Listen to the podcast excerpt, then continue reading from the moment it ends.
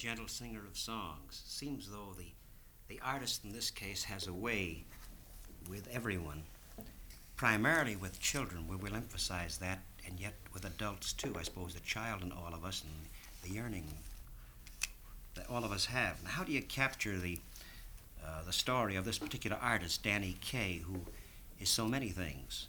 A mime, a clown in the noblest sense of the word, a mime, a dancer, as you know, a singer of gentle ballads, a remarkable scat singer, an ambassador, a serious actor, too. Danny Kaye, if we may perhaps just begin. I know you're in town. You will be seen at Opera House from the 18th for 6 performances. We'll ask about that somewhere along the line of the conversation and the program that you have that takes everyone.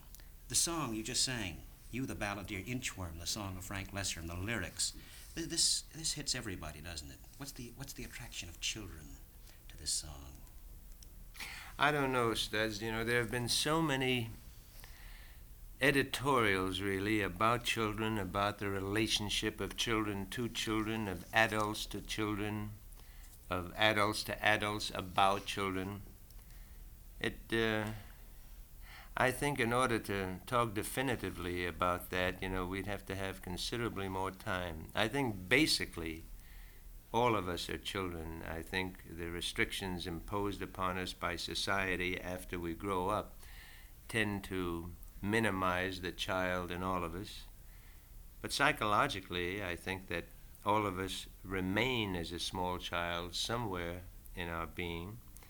And I think that's what causes the wonder never to cease, you know, about things happening in the world, about people themselves, and about the wonder of yourself being a child having to function as an adult. It sometimes gets a little bit too much for people to bear, and they depart from the realistic world. And sometimes people turn it into a great virtue and are able to balance their lives very well indeed by realizing that part of them is child and part of them is adult. Well, this is something apparently that you, Danny Kaye, have been able to do. You're when I speak of you as a clown, I mean this, of course, in a very complimentary way, a clown in the true sense of the word. The clown is someone who's able to speak truths other people can't speak. Well, I will tell you a story, Studs. I don't think I've ever told this publicly, but it concerned my daughter. She's now 16 and quite a young lady. When she was about 5, I think the essence of the story is that children speak the truth and then learn later on by demands from society and parents to behave well. And in a way it curtails their really childish truth. I was sitting having breakfast with her one day at a resort in California.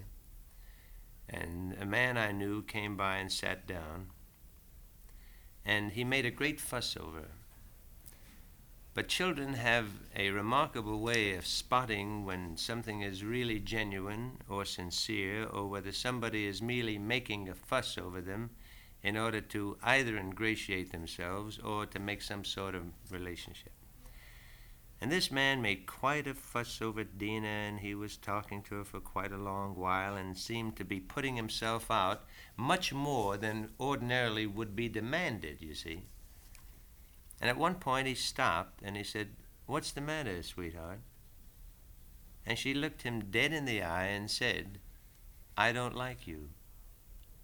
Now, I was both embarrassed and proud at the same time that a child of that age would say exactly what she felt, embarrassed by the fact that in a conventional society, you know, it's a reflection on the parent if the child says something that embarrasses them. But now, at 16, I don't think Dinah would say that.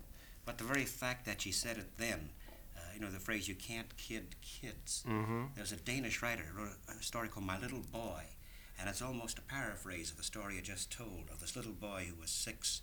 People tried to ingratiate themselves and win his favor, yeah. But he just knew who was it and who wasn't.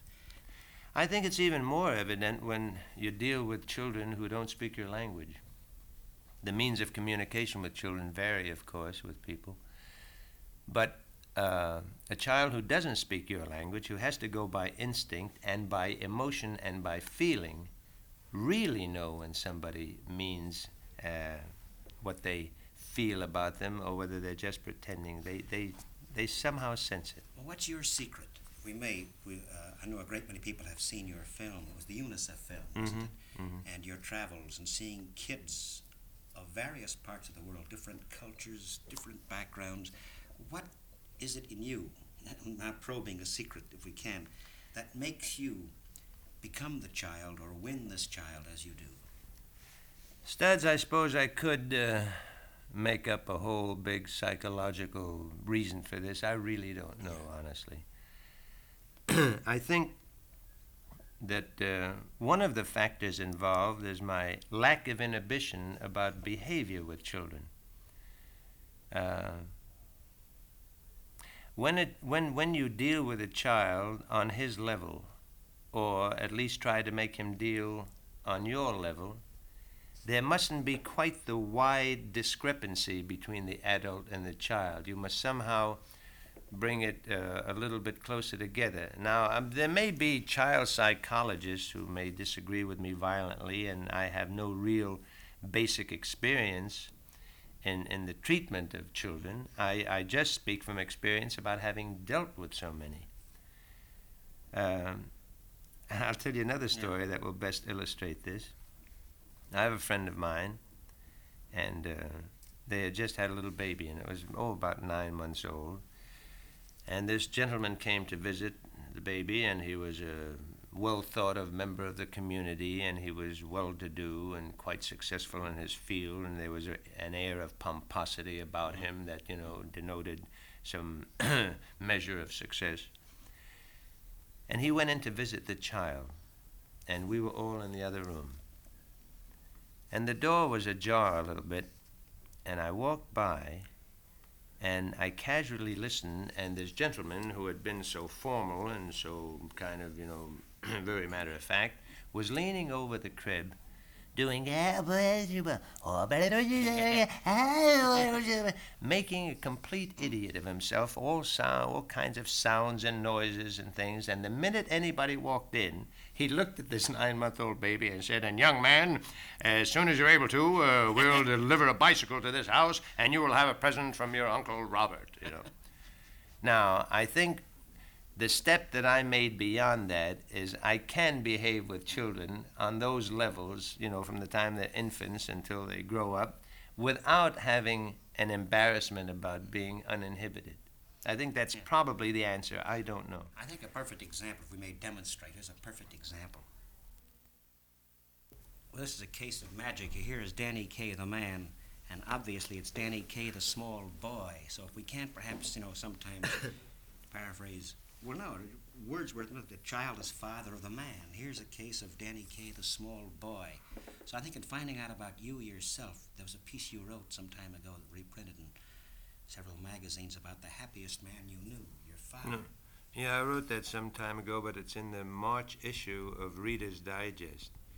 And it's incredible, Studs, how many people have remarked about it, the fact that they were impressed by the article. Well, the article isn't really anything. I think probably what they mean is they were impressed by the man who had a really remarkable influence on my life. As I state in the article, not because of success or accumulation of wealth, he had neither, but his attitude toward life, toward himself, and toward his friends was something that left a great mark on me, and I think, without realizing it, most of my life has been spent practicing or unconsciously being aware of his philosophy. In what way did he influence you? I know this is difficult to answer specifically, but there were ways about the man. You make a comment here. Your father said, "A man can't do everything in this world. He can do one job well. If I'm not a good designer," he said, "but I am a good tailor." Well, yeah, he was a tailor, and he worked in New York in one of the 7th Avenue, dress places. And he had desires, I suppose, to uplift himself, as most of us do. And he used to bring sketches home at night and make pads and things and little designs on pads. And he found that he wasn't terribly creative at that, and He didn't beat himself to death about it. He found out that he was good at being a tailor, and he accepted that, and he never had a struggle with kind of frustrating ambitions and unrealizable goals that he had set for himself. And I think therein lied the secret of the man, and that he was able to live with himself for what he was. And I think in a strange way that made him, as I've said in the article, the happiest man I've ever known. Not like Willie Loman in a way. This guy, your father, knew who he was. Mm-hmm. The skill, the element of skill, being good at what he was doing, the question of you and skill and discipline and craft. I once met a young man who used to work outside of a building in New York who used to shine shoes. And he took an inordinate amount of pride in the fact that he could shine shoes better than anybody he ever knew. And to him, this was a remarkable achievement. Now, it seems very, menial and many aspects to people who are captains of industry, I suppose. But within the confines of his own limitations, he was a happy fellow because he did his job well. I think that's basically the truth about almost everybody. Well, coming back to you then and your incredible array of talents, doing the job well so many ways. I know you're a baseball fan, but you had a training ground. I mean, we know that tremendous ball players are in the minor leagues and in the bushes, and there's a matter of discipline and craft. All this is part of your makeup, aside from your fantastic native talent. Beginnings. You worked just about everywhere in New York, the Borscht Circuit, the clubs, everything. All this in one way or another. I suppose it was a honing, a sharpening, a refining, and discovery. Well, I think to be successful in any profession, and every profession has a parallel. I don't think you can talk about show business and not draw parallels in medicine or law or engineering or whatever the profession might be. But anybody who achieves any real status or stature in his profession, I think, has had to work very hard at it. Now, some people work more easily than others. Some people have to work considerably harder to get the same amount done. And some people who may have a little bit more instinctive or native talent, can hone those edges a little bit sharper without quite the same amount of work. However, there is no possible way that anybody can achieve the pinnacle of success in their profession without having to work very, very hard at it. When I was 20, I was playing in a show in China, of all places. And because of the nature of the show and because of the variety of the show, we used to have to do very many things that we weren't really equipped for. But we got a basic understanding for it, and we got a basic general education in our profession, and then we later went on to specialize. The same parallel is drawn in medicine. Somebody goes to medical school. If he has an instinctive talent for it or wants to be a doctor, wanting to be something is very important as well. They will receive a general education in medicine, and then pick a particular specialty that they think they can best express themselves in or function in. This is true of my profession. Yes, but in your case, there's no one specialty. That's the point. That's what I'm trying to find out. The variety, whether it's the singer of ballads or the sketch singer, we'll come to that in a moment, or the mime, the dancer, and the serious actor, too. Which was it in the beginning? What was it originally? I have no idea. I really don't. I've thought about it a lot of times, Studs, and find out what influenced me in which direction and who had something to do with what. And I find that you can analyze something to death. Yes, you can analyze the spirit out of something, because a great many of us don't know where our talents really come from. Oh, they're given to us by some superior being, I think. But we don't know how we go about developing it.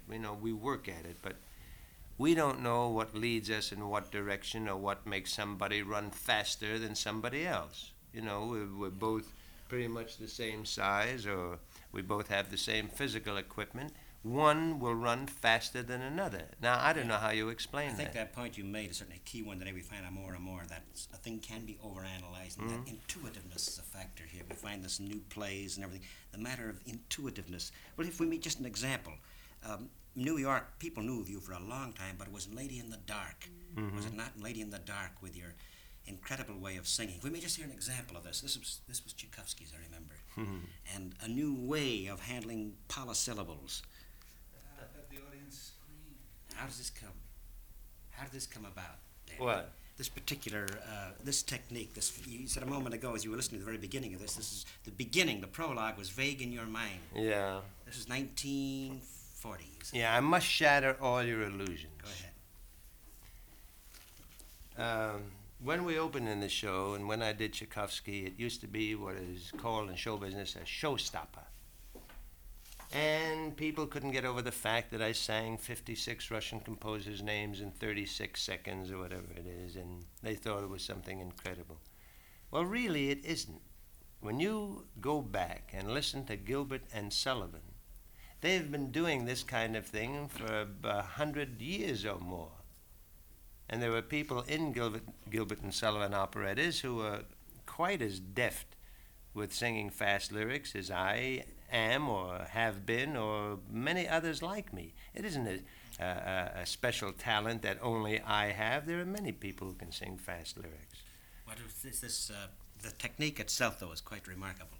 And this was in Lady in the Dark. You mentioned something about not remember. It's interesting. The very beginning, when we first heard the beginning of this. Yeah, I was 23 years or 22 years ago, and it was kind of dim and hazy. I remember the scene, and I can see it all very well. But what led up to Tchaikovsky was rather hazy in my mind. Strangely enough, I haven't listened to this in a very, very long time. Last Sunday, Ira Gershwin was telling me at a dinner given to Irving Berlin by the Screen Producers Guild. He was telling me the history of this thing. He had written this as a poem. And when I went into Lady in the Dark, they decided to set it to music and make a number of it.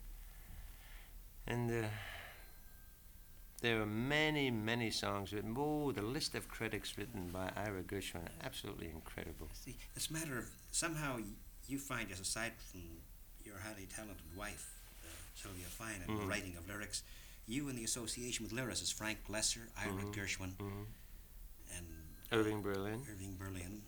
In this case, the music of Kurt Weill. Yeah. The Jenny. This leads to, again, the matter of balladeering, the matter of a ballad. You and singing. I'm not really a singer, Stan. I sing songs, that's quite true, but I'm not a singer in the popular sense of the word, that I sing popular songs. I can. But I don't know if I ever would have been successful had I tried to make my living by just singing. I certainly wouldn't have been successful if I had tried to earn a niche in the profession by just dancing. I don't know whether I would have made any impression on anybody if I just tried to be in show business by telling funny stories. I think it's a combination and a conglomeration of abilities that kind of are all thrown into one big stew, and the broth that comes out is something else again. Well, that broth, you're not a conductor either, and yet, yet here we come to you and the matter of conducting. Now, this is incredible. I think it was a Metropolis or someone spoke and said it was incredible. There you were for the New York Philharmonic or the Berkshire Festival. There's a baton in your hand. Now, what happened here? Did you have musical training? None. Would you mind explaining the way, with all the humor and everything, you said you were wildly clownish and comic, and the audience was rolling in the aisles at the same time. The musicians were saying, this guy's a conductor. Now, explain that aspect of it, if you will. Well, I've always been interested in music. Good music meaning, classical music or semi-classical music, jazz, folk songs. I'm interested in anything musical. I don't like all of it, but I'm interested in all of it. I was playing in Philadelphia, doing our concerts, and Gene Ormandy and I, who have been friends for a very long time, was doing a concert with the Philadelphia Orchestra, and they had some benefit performance or something, I don't know, and he called and asked would I come and do something for this organization. And I tried to patiently explain to Gene that there are two phases of my life that I try to keep apart as much as I can. When I go about the country or the world, doing public service work, I don't engage in any professional activity. However, when I engage in a professional activity, I like to do that and leave the public service work for another time. I think that when I try to combine both, I do myself and the organizations and the professional aspect of it an injustice, you see. And he understood that, and he said, well, I understand it, Danny, except, you know, the fellows in the orchestra, you know, like you so much and all, you know, you've been visiting a lot, that I'm sure they even can play if you wanted to conduct. And I said, you've got a deal. Now, I think the greatest feeling of neurotic power in the world is to stand up in front of 110 men and raise your arms and see 110 instruments fall into position. You did this. Well, I learned two things from a record, and I conducted the Philadelphia Orchestra, and it turned out to be kind of, you know, amusing. Is that you're an excellent mimic, too? Is that it?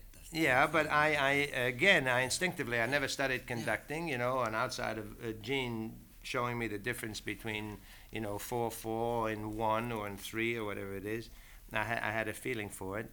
Again, the matter of communication. See, now, when a gifted conductor stands in front of an orchestra, not only does he know the music and all its intent, but he also has a means of communication with the men who are playing it. Well, I don't have that kind of ability as far as the music or its intent is concerned, but I do have a means of communicating with the gentlemen in the orchestra. Now, since then, and that was some, 7 or 8 years ago, my repertoire has grown considerably, and I now do a whole evening with symphony orchestras, and I do it for their pension fund usually. And I tried to explain to the audience that people who have dedicated their lives and spent their emotions and energies trying to make music so that other people can enjoy themselves and have a good time and get some interest in it. The reason I do this for the musicians' pension fund is that when the time comes that they no longer can make music, they at least have some basic security upon which to spend the rest of their lives. So I go about doing that and having a wonderful time, and I've conducted a rather imposing list of orchestras, I must say. I think you've bitten to the core of the apple here. Communication. I think it's ability at a time when there's so little communication. We hear so much of this. Your ability to communicate, whether it's to a sophisticated symphony audience, to the musicians, or to the kids around the world. This particular quality. I got to tell you something interesting about that. You know, the first few orchestras I conducted, I had the feeling that the fellas were going to play, and they thought I was just going to wave a stick, you see. I cannot read a note of music. So I couldn't say, fellas from letter G, bar H, the B flat. I couldn't do that because I don't know, it looks like a bunch of fly specks to me. So I would have to sing to them the way I wanted them to play it. For instance, we do an overture called La Gazzaladra, and there's one part where... the clarinet. I know every entrance of every woodwind, every brass, all the string sections, and I can sing the whole thing from memory. So I would have to sing to them about da da da da da dim da da da, and there's a triplet there. Now I can't explain that either, but I can sing it for them. And after we started, they soon realized that they were going to play the way I wanted them to, And we had Now, there's always been an air of mystery about symphony orchestras, like the same air of mystery about taking a prescription into a pharmacy. Now, it might just be aspirin or something, but there was always a kind of a... It was always written so that you couldn't read it to begin with. And it was kind of a magic potion on the prescription blank, and you would take it in, the fellow would look at it, and he'd take bottles and put them together, there's always this kind of black magic attitude about it. And the same with symphony orchestras, and you had to be quiet and you had to listen, and it was a very serious thing. And I think what I injected into this is the fact that people can have a darn good time listening and also having fun. You see, I am highly irreverent about symphony orchestras, and I think the musicians find that they have a good time, and it's a welcome relief and break from their everyday serious activity. This is so funny. You're singing as you were conducting. This is the technique of Toscanini and Bruno Walter, too. It was. So there you were in the company. Except the basic difference was that they could read music. If we could hear Danny, another aspect of, another facet of Danny Kaye's art, the folk singer. We could skip Jenny. The folk singer? Yeah, Molly Malone. Oh. Why not Molly Malone? All right. I suppose the word here is delicacy, is a delicate approach to the song, and of course we find this very beautiful listening to it, but you just said something, Danny Kaye, this moment. You said, this was done so long ago that were you doing it today, it would be wholly different.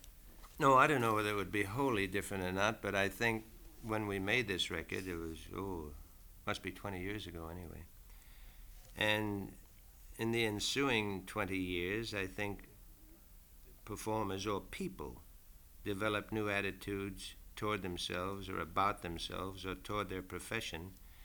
And although it was pleasant enough, I suppose, to listen to, if I were to re-record it today, I would probably do it quite differently. And I think that is the nature of things staying alive. Songs and things that I have done for many, many years always have an area of growth within itself so that it doesn't ever seem quite the same. But because my own attitude changes toward what I'm doing, it of necessity changes the thing that I am doing. So now we come to, I think, another key, the artist himself, the growth of an artist and the element of spontaneity in your work. That is, it seems ever fresh, that you yourself, then you feel, are always changing one way or another. Yeah, the 6 shows that I will do at the Civic Opera House. We should point this out. This is March 18th to March 23rd. Yeah. Inclusive at the Civic Opera House. Yeah. You were saying about these shows. The 6 shows that I will be doing there. Oh, 8. How many? 8. Oh, 8 shows. 8 shows. I am sure if you saw 8 of them, although they would be woven in the same basic pattern, the thread running through it would differ. Considerably. I think if you saw 2 evening shows and a matinee, it would depend on my mood of that particular evening. It would depend on the mood of the audience. It would depend on our means of communication. And with some audiences, it's a little bit better than others. With some audiences, there is a greater magnetism or electricity that goes on. Your technical skill is something you depend on, but that has kind of been established. You've worked at that, long enough now. You've learned how to thread the sutures and, make the incision and all that. After you get inside and take a look at the problem that's to be operated on, you may have a different approach to it with each different case, and that exactly the same principles hold true with a show that you're doing. Each particular audience or your particular mood colors in many, many aspects the total effect of the show. Here's a case on a contrast to the film in which you've been or a TV program in which you've been. Perhaps we'll talk about that later, too. The aspect of a flesh and blood audience and you.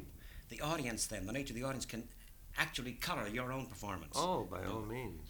By all means. So this program you'll be doing, we call it a one-man show. That isn't really. That's it. It isn't really.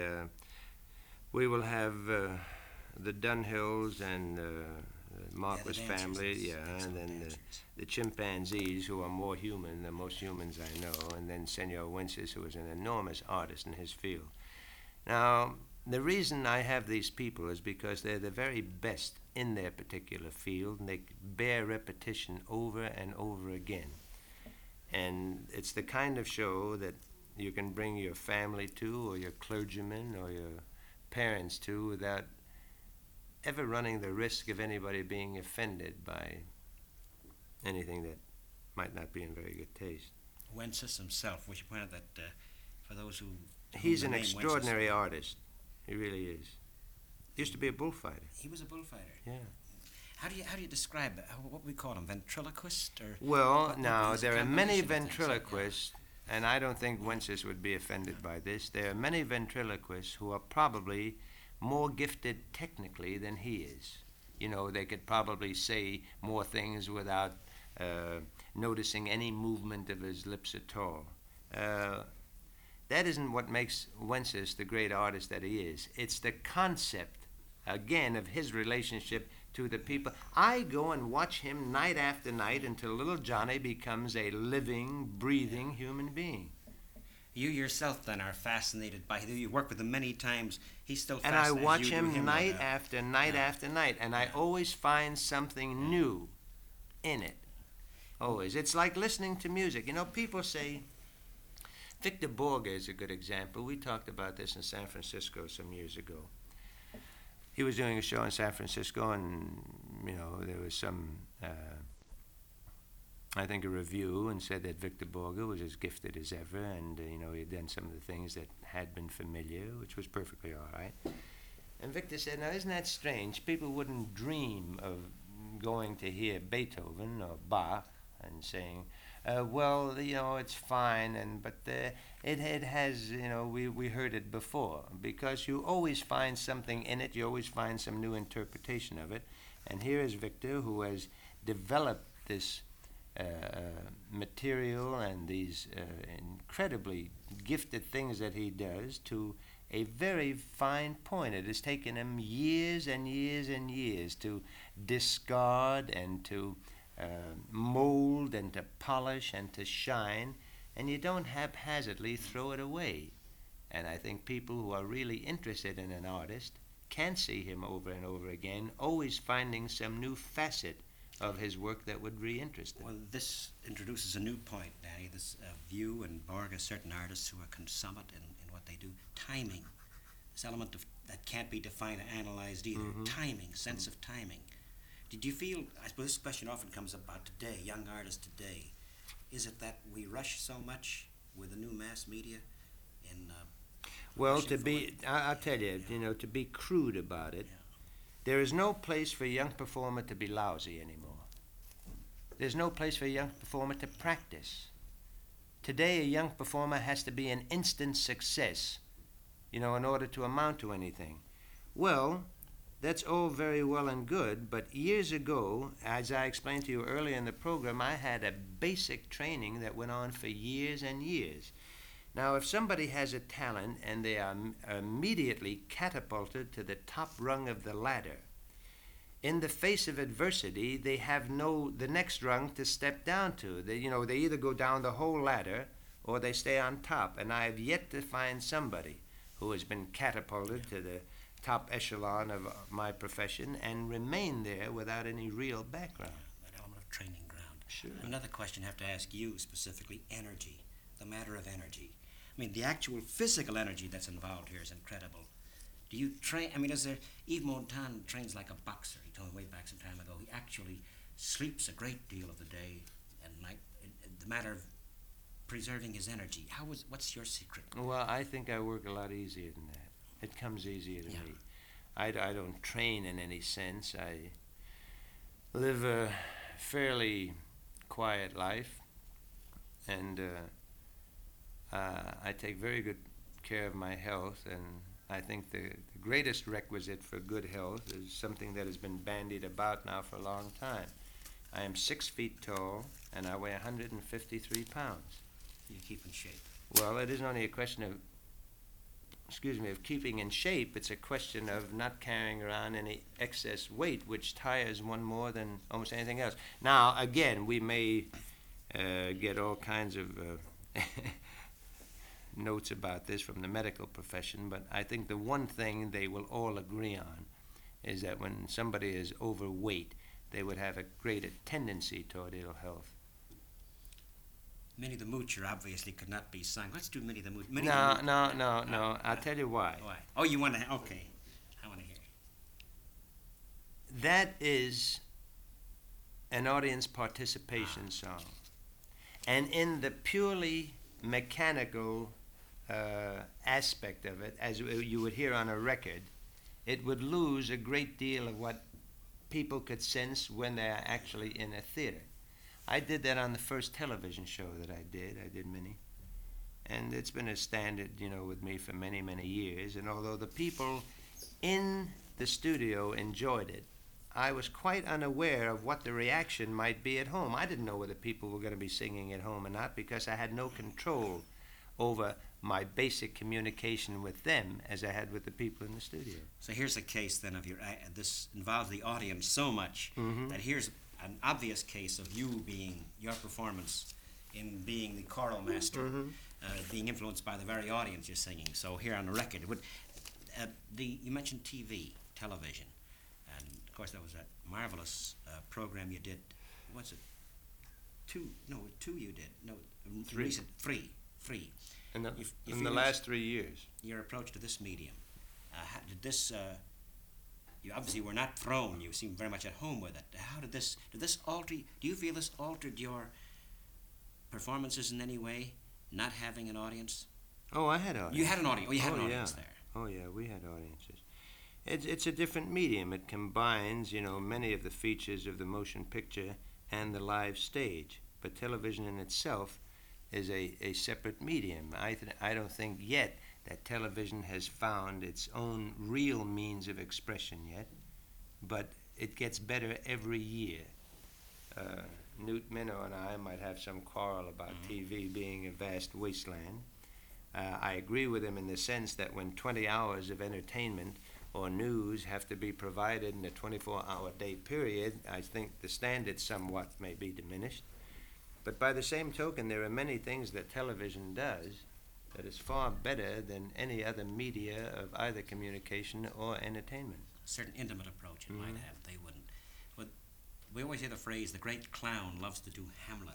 The great clown would love to be a serious actor. We've seen you in a serio-comic role, a very excellent movie adapted from the play, Jakubowski and the Colonel. The very beautiful performances. How do you feel about, since you're obviously very deft, and you can be a very excellent serious actor, as you are in this instance. Has the thought occurred to you on occasion?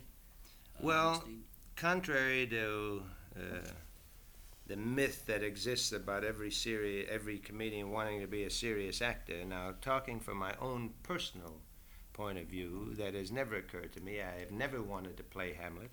I find it difficult enough to be humorous or to be funny, because that in itself is a very, very difficult arm of the whole art form. I know I never did want to play Hamlet, and I never did want to play a serious role. I was intrigued by the role of Jakubowski because it was a semi-serious role. It was a humorous, serious role. And I enjoy that picture as much as any I've ever made. I regret to say that it was a financial disaster, and I don't know what the reason for that might be. The obvious reason might be that people did not want to see me in that kind of role to begin with, and secondly, it might have been the choice of material at that given time that didn't seem to arouse the public's interest. Do you find this the case, often the case, that people are sometimes fallen to a certain... they would put a performer into a certain category and refuse to accept him in any other guise or dress? Well, I think when people originally meet somebody, whether it's personally or whether it's in an entertainment medium, the basic first impression that is formed is very, very hard to kind of give up. Now, there may be many people who maintain the basic image that they have for others, and other facets develop about their character or their personality. But basically, I think when people see somebody for the first time, that is the lasting impression that one gets. And that's why apparently this is one of your strengths, that you're able to avoid being categorized because of your fantastic versatility. Dialects, for example, probably you and Peter Houston I would imagine, are the two expert dialecticians of our time. Dialects, what is it about your ear? I don't know. There are a lot of people who like to hear music and cannot translate it to their voice. There are a lot of people who can hear dialects and cannot translate it to making that sound. I've been fortunate. I can hear a dialect and fairly rapidly can begin to translate what I hear into the sound-making mechanism. Well, I remember the very first time I heard you on radio was a Norman Corwin program on CBS years ago, and you were a waiter, and this is the most incredible dialect. I could not put the thing even today. I don't remember what it was. It was a crazy kind of dialect. Yeah. It was Asiatic. I couldn't quite put the finger. It wasn't Chinese, but... And you don't remember what that was. That was, it was a strange kind. Oh, I was never quite heard this kind of voice or dialect before. And all the audience knew was that it was hilarious. The also, you mentioned pomposity earlier. The man who tried to win the affection of the child by being pompous. Mm-hmm. The guy that... The Babbitt and the Bromide is one of the early ones, too. Do you remember that? Oh, yeah. I wonder how that would sound, because I want to ask something about this. Probably very bad. And so cliches immortalized, captured once and for all, the Babbitt and the Bromide, and again, trade secrets. This was kept at regular speed. Up until the very last part of it, yes. And again, control. Perhaps, Danny Kaye, you've been very, very profligate with your time here, because I know that you have a very heavy schedule. And it's wanted to find out more about the secrets of one of the artists of our time. Perhaps just a reminder to the audience again that hearing you is fine, but seeing you in the flesh even better. The 18th to the 23rd, and there are two performances on two of the nights, I take it.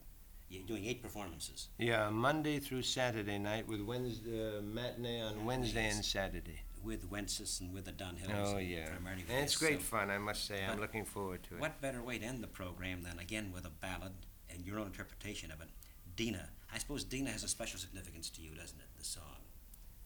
No, the song has no special significance. My daughter has a special significance because she was named after I had done the song for a long time. Somebody said to me, did you name your daughter after the song? And I said, no, I really didn't think so. I may have psychologically, been influenced by it, but I didn't know. I found out later it was a biblical name, Dinah, D-E-N-A. And she'll probably be here sometime next week to spend a day or two with me. So this is the Dinah, which you have made your own song pretty much. It's Dinah. And perhaps we can say goodbye now and thank you as we listen to you sing, Dinah. And I also hope that, for your sake, the Dodgers can cop the gunfowl on those old sports rights. Well, I up until now, it's been lovely and relaxed, and I'm sorry you threw in this kind of... offhand remark, because you have now spoiled my whole day. But hope springs eternal, and I shall leave here convinced that the Dodgers will now win the pennant next year, and if they don't, I may move to Wichita. Danny Kaye, thank you very much. Studs, it was very nice talking to you, and I really had a very nice time indeed, and I'd like to come and visit you again the next time I'm in Chicago. Please do so. In the meantime, we shall see you. Great many of Chicagoans shall see you at the Civic Opera House, 18th to 23rd, and Danny Kaye and Dinah.